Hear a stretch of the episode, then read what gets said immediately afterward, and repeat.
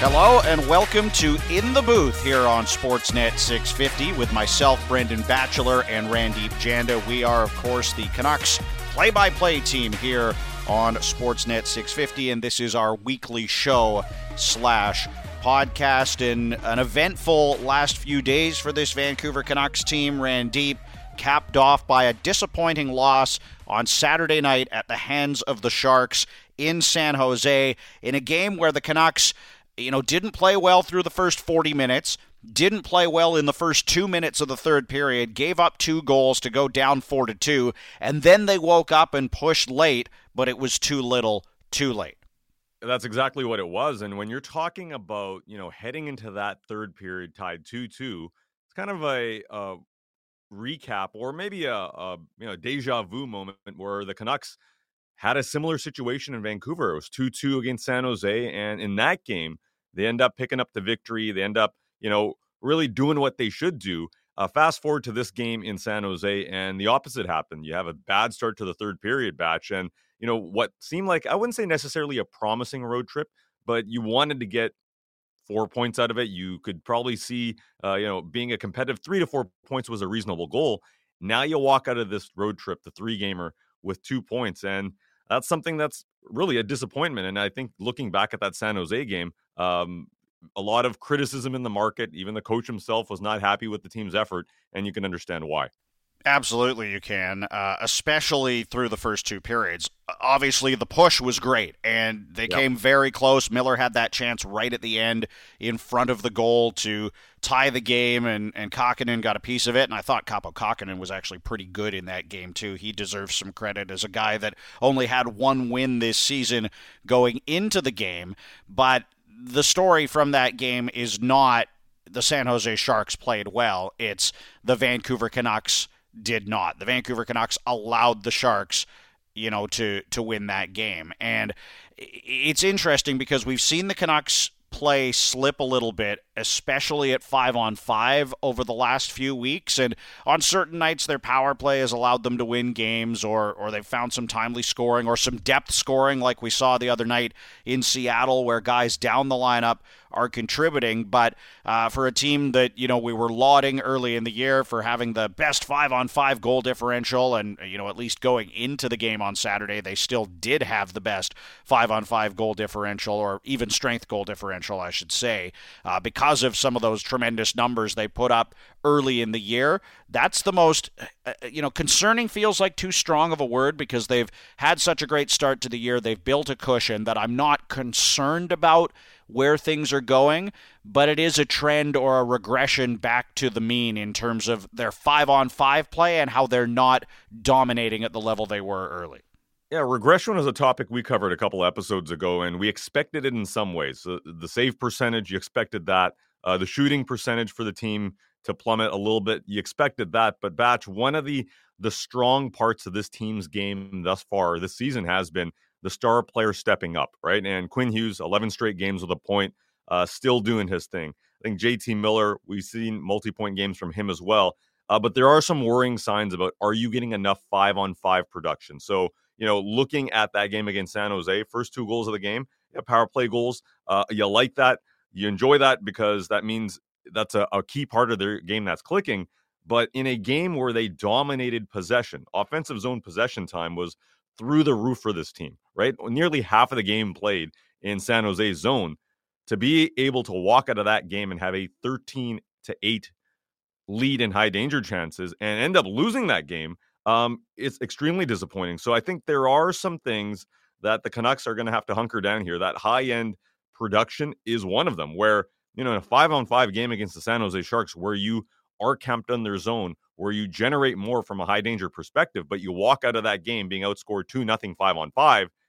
That is a, a, a you know a problem that I think the Vancouver Canucks are starting to maybe see some some warning signs. It's not necessarily a, a area that you have to be super concerned, but you know there's a, a part of okay, are they able to produce enough five on five, and how tired are they? There's a there's a bit of combination of both of these things, but it's something that they're gonna have to figure out soon because the schedule, it's not getting any easier. It's about to ramp up real quick here. Yeah, a ton of divisional games coming up this week. Anaheim and Vegas on Tuesday and Thursday, and then Saturday in Calgary against the Flames. So these are all four point games, and, you know, I guess we could call it a four point game against the Sharks because they're in your division, even though they have no hope of catching you. So it doesn't really count as that in my mind. But it is because you will expect all the teams around you to beat the Sharks when they get opportunities. And you let two points slide in a game like that you know, maybe that's the difference between uh, home ice or third in the Pacific. Maybe it's the difference between third in the Pacific and a wild card spot. Maybe it's the difference between the first wild card spot and the second wild card spot. And if things really trend in the wrong direction for you, it could be the difference between making the playoffs and not making the playoffs. Now, let me make it clear I think things would have to go absolutely pear shaped for that to happen, and I don't expect that. The Canucks, as I said, have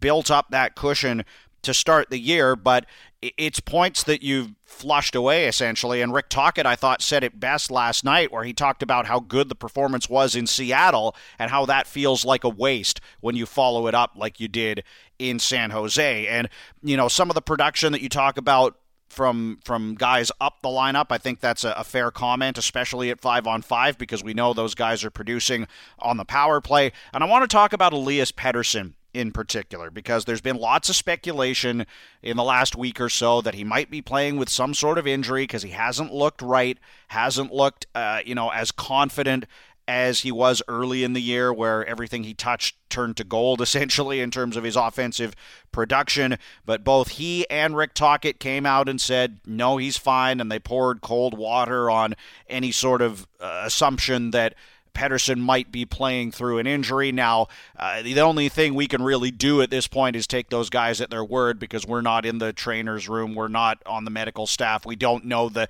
intricacies of what Pettersson's dealing with. But I think it's fair to say, and you look at the game last night, up until the big hit he laid on Addison in the third period that kind of got the Canucks going, it was not a great night for Elias Pettersson, and we're starting to see some of those things that we saw from him when he really struggled a couple of years ago to begin the year, kind of creeping back into his game. He doesn't look confident, he doesn't look decisive with the puck, he's not playing as fast as I think we saw him playing early in the year, and he's passing up obvious shooting opportunities as well. Yeah, you talk about decisiveness, and I would say even you know zooming out a little bit, just general confidence in his game right now. It doesn't seem to be there. Uh, you referenced a couple of years ago. I remember up until a game on January 19th, if I'm not mistaken, against the Washington Capitals on a road trip. Uh, that was a season, the start of the season to forget for one Elias Pettersson. And you know, looking back at that, that was the year that the the coaching change happened. Travis Green uh, was fired, and Bruce Boudreau was brought into the mix um, yeah, it was very similar to this. And at that point, we knew Elias Pettersson uh, was dealing with something. At this point in time, the coach and the players say that's not the issue. But Batch, let's just not knowing what's going on there. I think what we're seeing from Pettersson is a, a real lack of confidence, and whether that is you know rooted in a medical issue or a you know health concern or whatever, we're not sure. But you're seeing him cut to the middle of the ice a lot less. And what I notice is that when there's one on one opportunities or there's transition opportunities, he's not being as aggressive as he has been in the past. And that really does make him a facilitator more than anything. It takes away the shot threat. Where he's been most dangerous on a shot threat the last two weeks has been on the power play when he has a little bit more open space, when there's less of a, a concern of maybe, you know, taking contact. When he's in transition, the ability to go to the middle of the ice and the lack of wanting to do so, from my opinion, is really making him a less dangerous player. You're seeing him pass, uh, go towards the half wall a little bit more and lay off to Ilya Mikheyev, who may be driving the net. And this goes back a couple of weeks where, remember, a game against Ottawa, Mikheyev scored that way with the puck going off a skate. But since then, Pettersson's been maybe a little less aggressive going to the middle of the ice, whether that's just mental, whether that's him protecting, you know, potentially an injury, uh, whatever it may be. But a lack of confidence slash aggression in his game is showing. Yeah, and uh, I'm not going to sit here and, and talk about whether we should or shouldn't believe Tocchet and Pettersson because, as I said, we can only take this at face value. But mm-hmm. what I will say is when Pettersson was struggling to start the year a couple of seasons ago, he never wanted to use an injury issue as an excuse. And then at the end of the year, he was asked about it and said, Yeah, my wrist wasn't right yet. And that probably played a factor in why I didn't really find my game until after Christmas and into the new year. So, um, I'll just leave it at that. I think it's probably still possible that he's trying to play through something, but Elias Pettersson is the most dangerous when he looks confident, when he's playing with that aggression. And you're right, getting to the middle of the ice, you know, forcing defenders to make decisions so that either he gets shooting lanes or creates opportunities for his line mates. And to be perfectly honest, when uh, you look at how that line played last night, I thought Mikheyev and Lafferty were really good getting in on the forecheck and creating, and it was less about what Pettersson was doing with those guys. And that's a fair comment to make, right? A lot of those opportunities, especially early on in the game, I think there was a, you know, even after the the Sam Lafferty non-goal, uh, there were opportunities that Mikheyev got. There was opportunities that Lafferty started with his forecheck.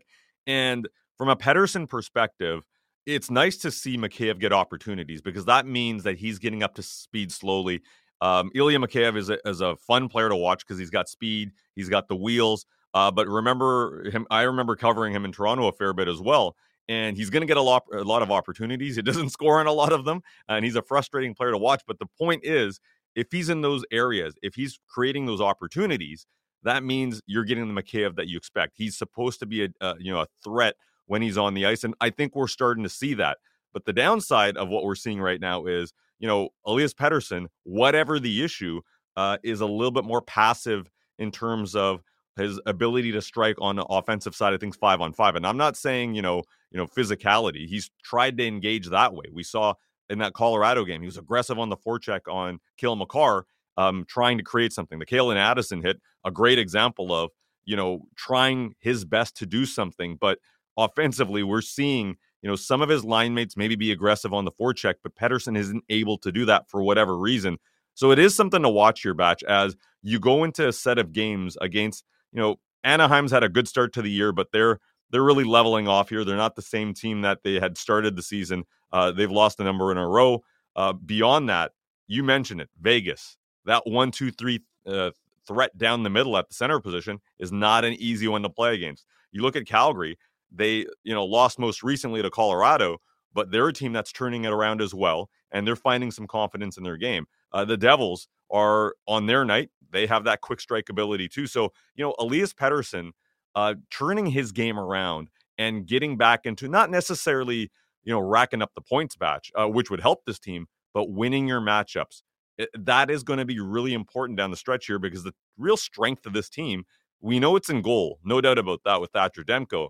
But the real strength of this team is that you've got two high end centers that can beat you on the ice. If one is struggling or if one is, you know, at essentially you know, even with their matchups, the other guy is in a situation where he's there's a good chance that he's going to win his matchups or he's that uh, elite and you know they're able to drive a line. And when Elias Pettersson's not able to do that, this is a very different team.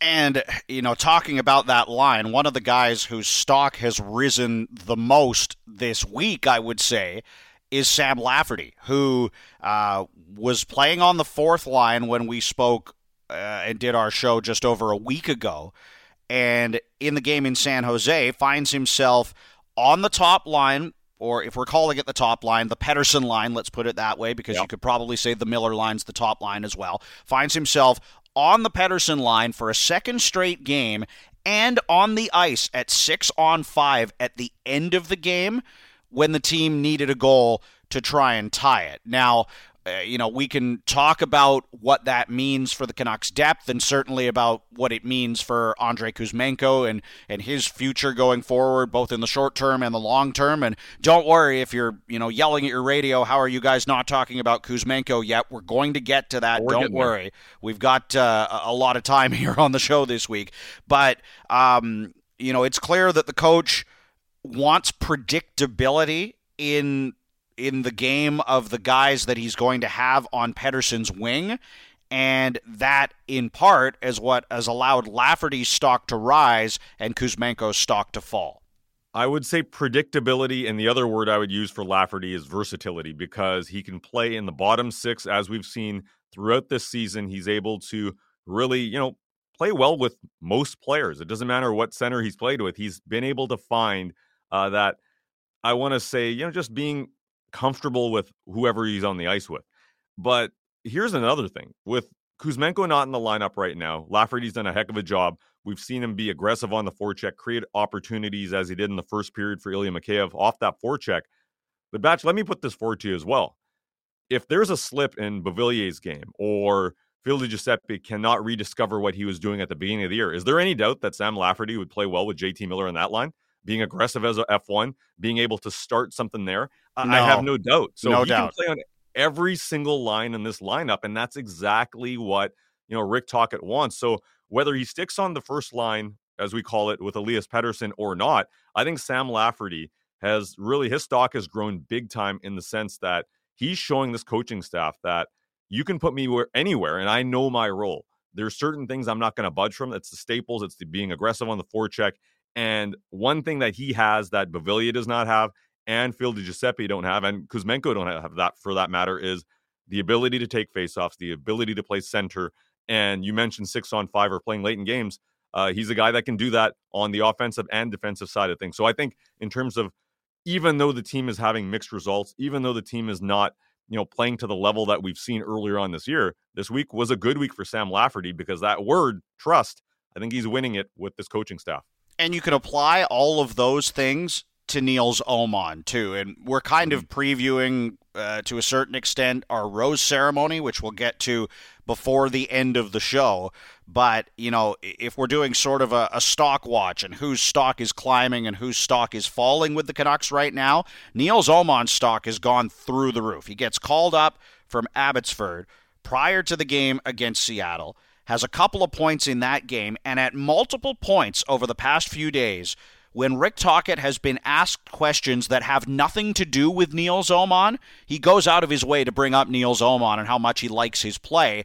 And that's another guy that can play the middle, can play the wing, that they might trust in certain situations where they may not trust other players. The face-off circle is an area of his game that he still needs to round out. I think he was like 38% in the circle in the NHL last year, so that's not an area of strength for him yet, but he's a guy that took being sent down to Abbotsford and could have sulked and could have pouted, but instead he went down there and put up a point per game. Now he's back in the NHL. He's played two games, which means he's hit 70 for his career, which means they have to put him on waivers to send him back down now. And we knew that the head coach liked him, wanted him to be with the club at the start of the season, and because of the numbers game and with the situation with Hoglander and waivers, you know that that wasn't able to happen and, and Åman went down. But he you know we talk about Rick Tocchet favorites right? We've talked about Di Giuseppe. We've talked about Joshua in certain stretches. We were just talking about Lafferty in that conversation and you could put Nils Åman right at the top of that list right now I think. For sure. And I think you know when you're talking about face faceoffs with him he's through two games the sample size is small but you know 58% of, as of right now we'll see uh, that's an area of concern. Last year, he's come back a little bit stronger. Uh, build out that sample size. A big part of this conversation is also Pius Suter, right? What does the future hold for him in terms of when is the return likely? Uh, we don't know at this point in time, but with Nils Åman playing confidently, especially in that first game, a plus three, two assists, and if he can bring more of that, 10 to 12 minutes per game, uh, First game he played a lot more. Second game they're chasing the game. You probably want more offensive guys on the the ice. You can understand why he'd limit his minutes a little bit there.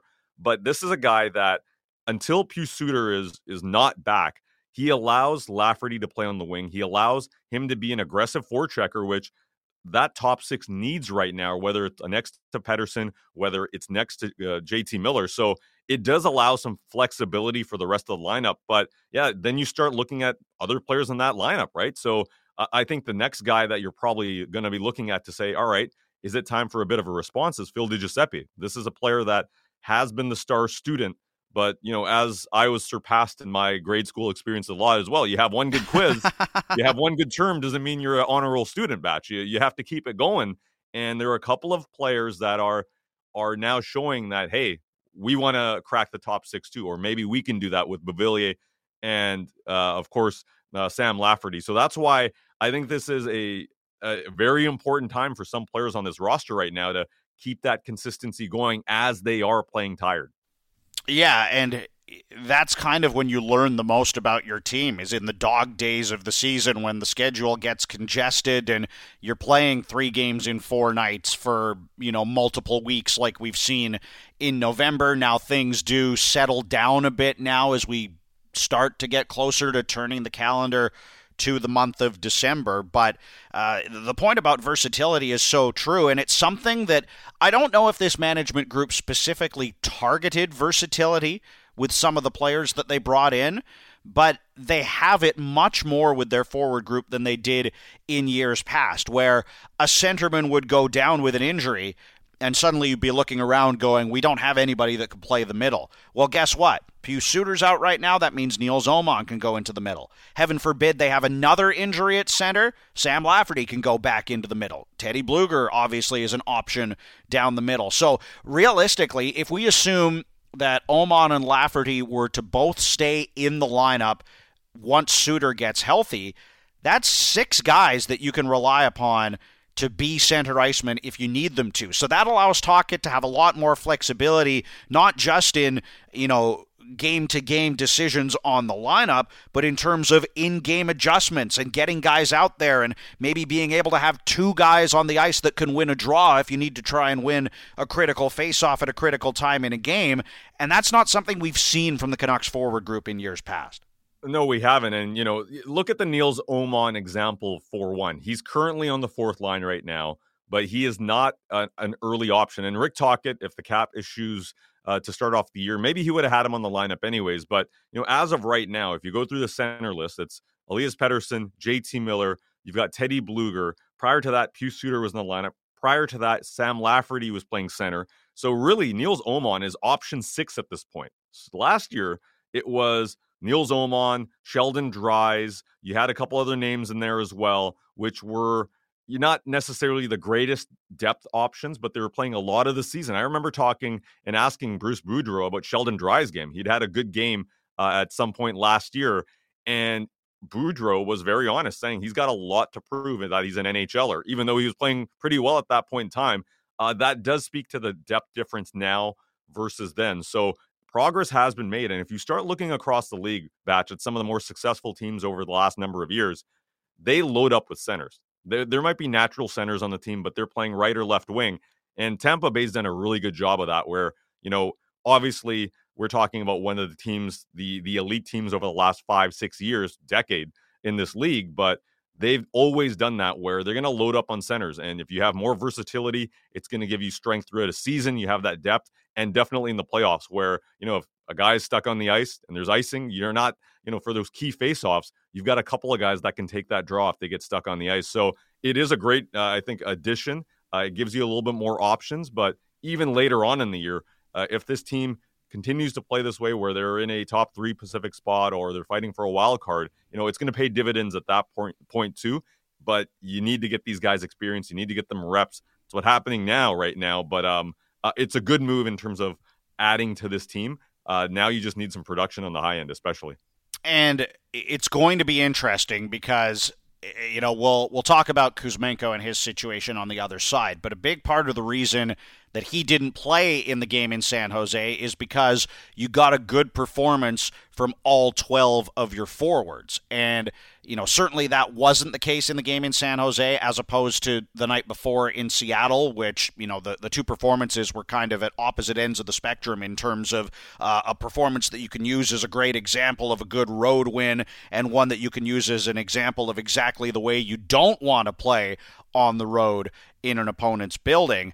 But you know, we'll talk about Kuzmenko in a couple of moments, and we're going to get into who might be a candidate to come out of the lineup if we assume that Andrei Kuzmenko goes back in on Tuesday on home ice against the Anaheim Ducks. That and a lot more still to come. This is In the Booth with Brendan Batchelor and Randip Janda right here on your official home of the Canucks, Sportsnet 650.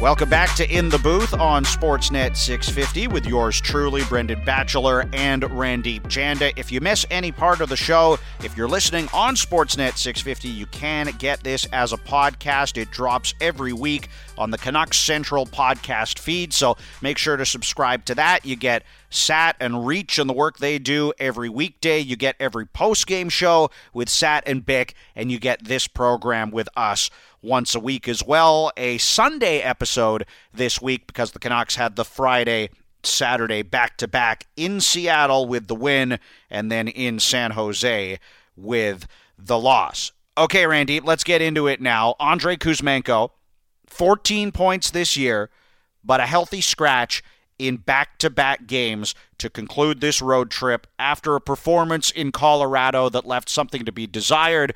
And I, I don't want to say I was not surprised by this decision because I think anytime you take a top six forward and you healthy scratch him, it's a little bit surprising. But Rick Tocchet had left us some breadcrumbs before he ultimately decided to pull Kuzmenko out of the lineup with some of his comments about his play over the last couple of weeks. No doubt, and it was a lot of um, a lot of focus on that 3-2 goal from Colorado. Riley Tufte scored it, and there's a lot of focus even within the game call about Ian Cole being out muscled, which is true, right? That's the net front battle he ends up losing. But how does the puck get there? And Kuzmenko just being the guy that's supposed to protect the rail doesn't. It's kind of a, a pretty you know, lackadaisical uh, effort on the play, and Rick Tocchet called it out after the game. And that was a, you know, sometimes you need that reset. And this is a player that – in the past, when he's able to score goals for you, you look past the occasional mistake. And even though you mentioned it, 14 points this season, that's nothing to, you know, uh, look the other way on. It's still not the production that you'd want from a guy that is still going to make his mistakes on the ice defensively in, in his own zone. So to me, Batch, I wasn't all that surprised um, in the sense that once those comments came out, you said, okay, that's a that's an interesting comment by Rick Tocchet. Uh, the second game, it was definitely not a, a surprise where after the Seattle game, where all the forwards played well, all the lines were pretty solid. Um, when a team rewards you for uh, with a better effort against the Seattle Kraken and Kuzmenko's out again, I'm not surprised on that one because to me that Seattle game was a complete effort, but a little bit of a surprise as you mentioned uh, right off the bat because anytime you've got a guy that's making five plus million dollars coming out of the the lineup, it, it's based on his contract, it's a surprise, but based on some of the plays that were lacking, uh, not a surprise. The biggest surprise for me of the whole situation was Dan Riccio on Twitter on Saturday that. saying that he would have pulled Di Giuseppe out of the lineup to put Kuzmenko back in. What's he doing here, Randy? You know, like I, I, I sent out the the Godfather gift too. You know, they look how they massacred my boy. Like, what is yep. Reach doing here, turning on his guy? I see. You know, this is this is beautiful because I also sent out one which was Godfather themed, and uh, we're on the same wavelength. I did the other one though, where it's Michael's kissing Fredo, where uh, basically he he uh, he finds out he's been betrayed by Fredo. Um, yeah, Richo. I, I'm I'm not sure if this is great for his branding either. I, the logic behind it, Richo, he's so invested in the PG, PDG brand that he just turned his back on his boy. But you know what? With that one, looking ahead, so we've kind of we know the deficiencies in Kuzmenko's game, right? We know where he needs to improve. Uh, Batch, we've talked about it a fair bit on the last couple of podcasts and shows I've mentioned, where you know trust is really the story when it, comes to Kuzmenko for the rest of the season. Can you turn yourself into a player that is going to have the trust of the coach in March and April? Like that's what I'm watching when it comes to Kuzmenko. So, you know, you sitting for a couple of games, it happens to some really good players every now and then. It's the all right, what's next? They have a flat game against San Jose, even though the third period they played better. Uh, it was too little, too late, as you mentioned. You need offense. You need a dynamic player alongside Elias Pettersson. So who's coming out? And uh, you know, PDG at this point in time, even though it's anti Dan Riccio brand, is probably the most likely player for me as well, based on the fact that you're not sitting Nils Åman, who gives you center versatility. You're not sitting Sam Lafferty, in my opinion, who's been probably their one of their best two players the last two games. Uh, is it is it Phil DiGiuseppe?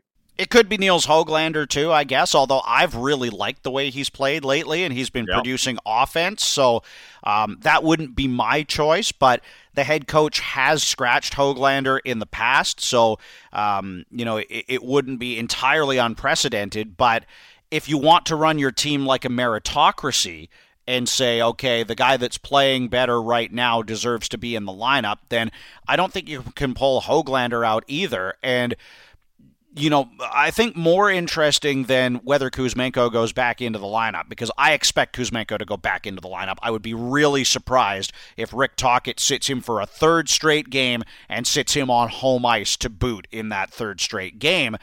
But I wonder what the the line deployment's going to look like. Um, you know, at Monday practice, whose line will Kuzmenko be on? Because I think you know, conventional wisdom for a reason would say if you're not going to play Andrei Kuzmenko with skilled players or not going to play him in the top six, then you're not giving him an opportunity to succeed. But that said, you know, Pettersson's been struggling a little bit, as we talked about earlier in the show.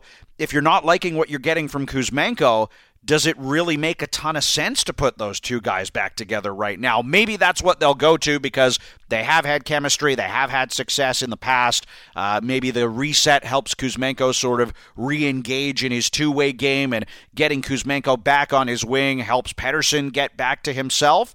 Um, but I, I do wonder if we see the lines go into the blender even more as we head into this week.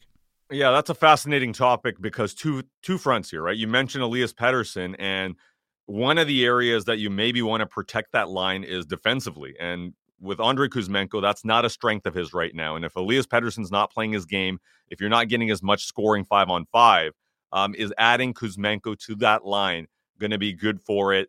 Uh, when you're playing some really good teams coming up here uh, in terms of Vegas and Calgary, who's starting to feel it a little bit, and don't you know look now, but they're essentially chasing the Seattle Kraken uh, for for the final wild card spot. So they're not that far off in terms of uh, being a competitive team again. So to me, when I look at that roster decision, I'm just saying, okay, the Pettersson line. What do you want to do this with this right now? I, in an ideal situation, you want them to outscore anybody, but is Lafferty playing next to Pettersson also helping him out defensively a little bit? Mikheyev is a, usually a pretty a reliable defensive player. Um, adding Kuzmenko to the mix is that going to maybe make them a, an easier team to play against? And is that the smartest thing to do right now when Pettersson's not feeling it offensively at the very least? Uh, Batch also, Kuzmenko to me has to play in the top six. I, I don't think experimenting in the bottom six is an option. So you're probably looking at one of two players, Sam Lafferty and Anthony Beauvillier, moving down to the fourth line. And at this point in time, I do feel like moving one of those guys to the fourth line and bumping a Phil Giuseppe is probably the way to go because Nils Hoglander, even though he had zeros across the board in that last game, he still got more ice time. He was still the more likely to score in that game. Uh, outplayed Phil Giuseppe in terms of time on ice by over 90 seconds. And Phil Giuseppe uh, is a player that he looks like he's hit a bit of a wall right now. Maybe, you know, when you're talking about reset, when you're talking about bringing energy, uh, this is a player that could maybe use a bit of a break and comes back re energized. So I would still go with Hoglander. I like his speed. I like his aggressiveness. Um, overall, though, you need to play Kuzmenko in the top six. Uh, here's here's one thing I'm going to propose. If he might be, and I don't want to say defensive liability, but if he's a player that you don't trust defensively, next to Elias Pettersson right now, do you consider playing him on that Brock and JT Miller line? Yeah, I was just going to go there because he has played both wings in the past. I know pretty much exclusively this year he's been the right winger with Mikheyev and Pettersson, but we saw him flip back and forth. So you could put him with Miller and Boeser.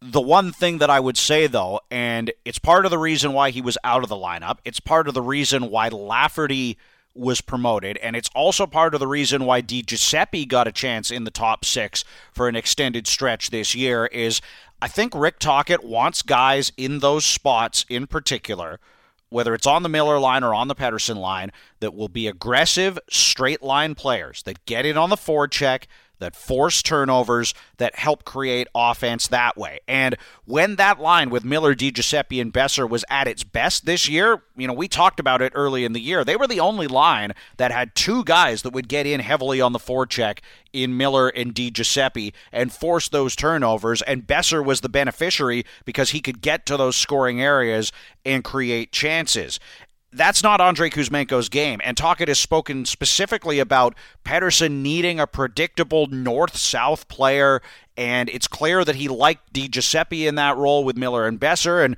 what would I say about Di Giuseppe? You know, even if he hasn't been playing his best over the last few games, he's a predictable north south player. So Andrei Kuzmenko doesn't profile as the kind of player they want on those lines. And to me, it, it speaks more of a crisis of identity in terms of the way Tocchet wants to play as opposed to the players that he has at his disposal.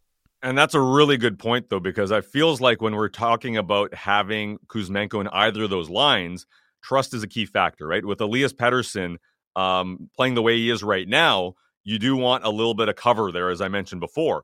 Uh, the suggestion about playing Kuzmenko on the JT Miller line. Great in theory because it may give, you know, a player a little bit more confidence, but you bring up some great points. He doesn't profile as that type of player. And back to the other thing is that JT Miller line is the matchup line for this team. So if you don't trust a player defensively all that much, you're not going to put him on the matchup line that's going to get the tough matchups.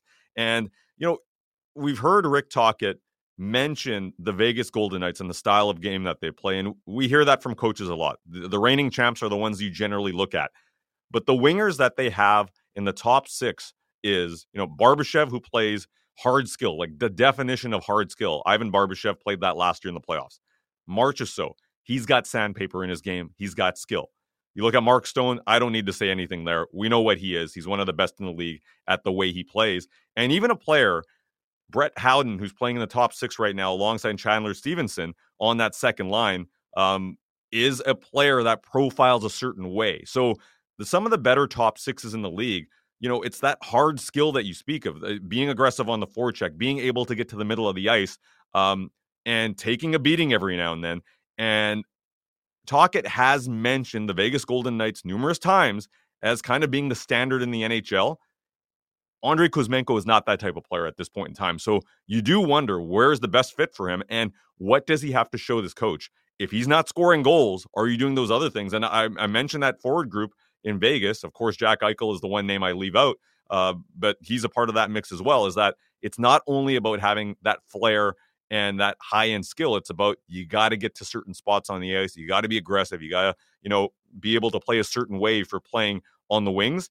And Kuzmenko, I'm not sure at this point in time where in the top six he fits. Well, and here's the other fascinating part of this conversation, too, is we're talking about one lineup decision here in terms of okay, you're going to put Kuzmenko back in. Who are you going to take out? Where's Kuzmenko going to fit in? What happens if Pius Suter's ready to go this week too? And we haven't had an update on Suter's condition. He didn't go on the road trip with the team. That was the last report that we heard day to day with an undisclosed injury. And I do want to bring up something that I, I noticed is that the classification of that injury changed very slightly before the road trip, where initially Tocchet said day to day.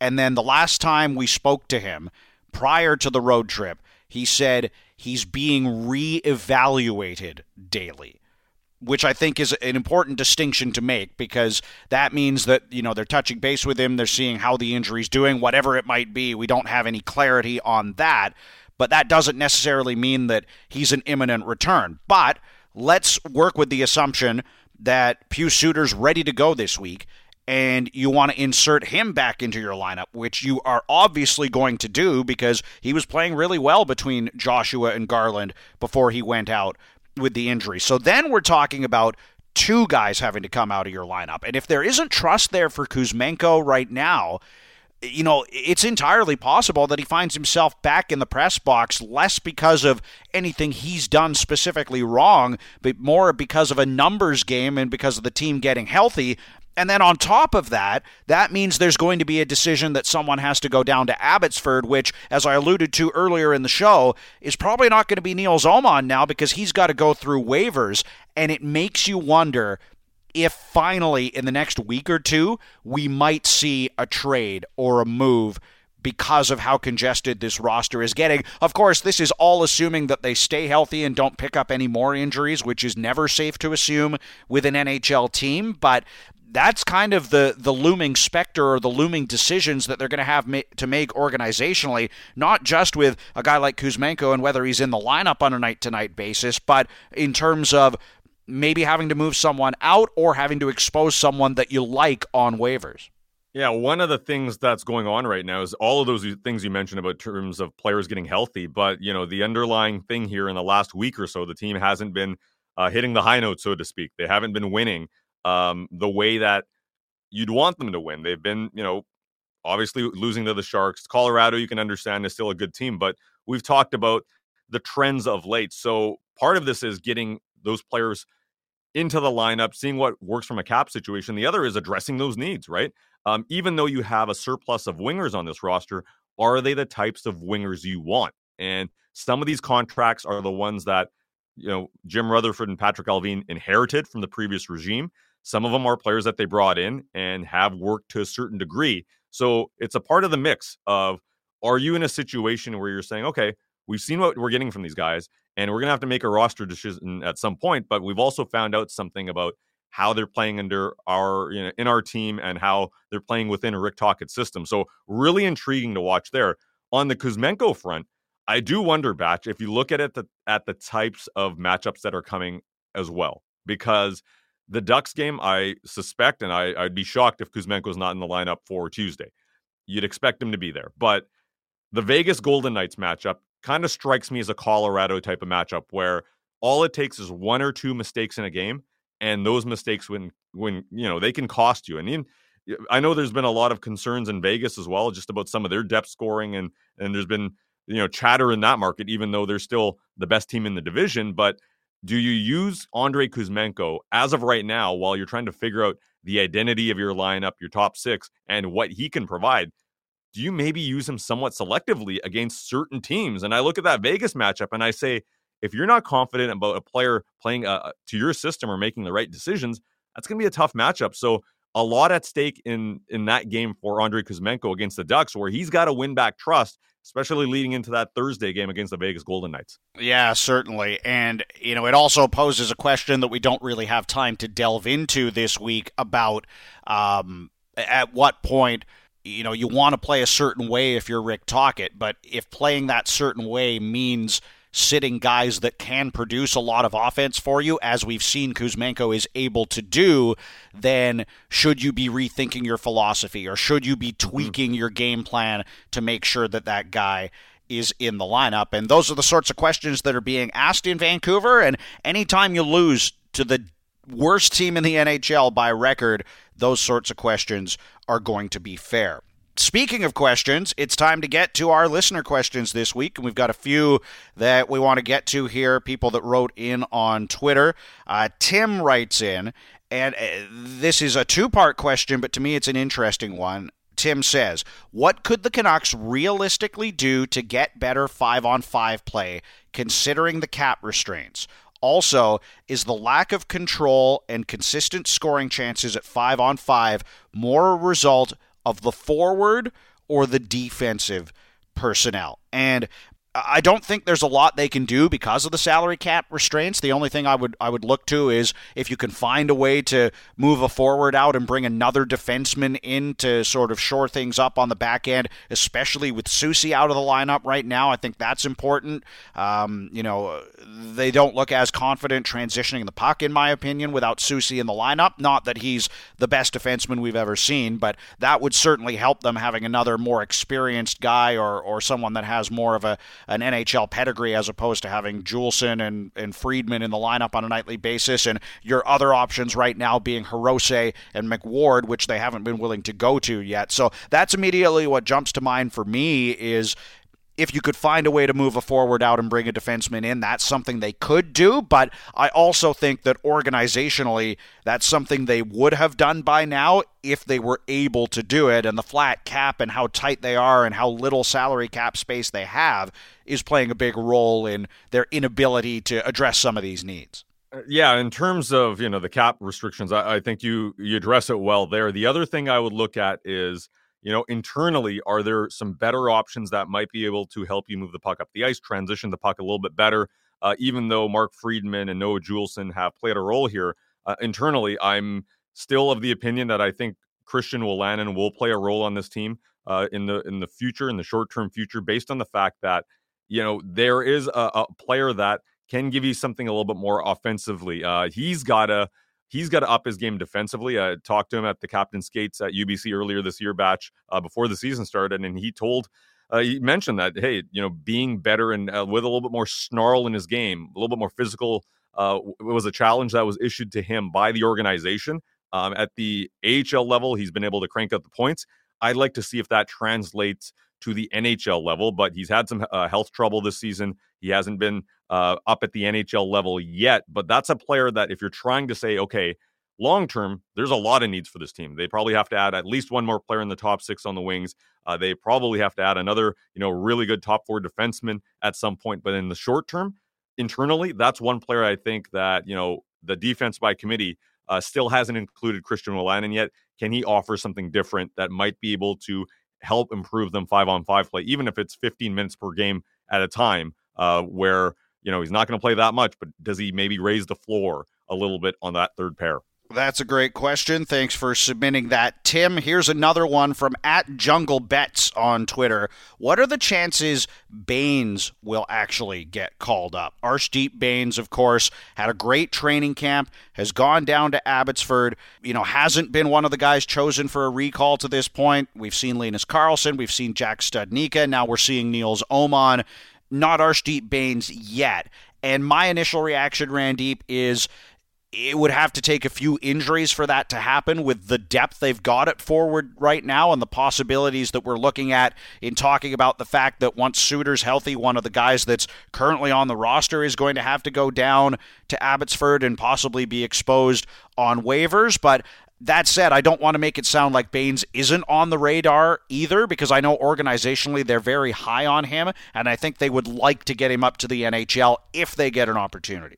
I think the the likelihood is quite high. Now, does that mean it's immediate? No. But when you're looking at a player that a couple of things. First of all, um, he started off the season being one of the highest point getters in all of the AHL. He was leading the the league in scoring for a little bit alongside Christian Wolanin.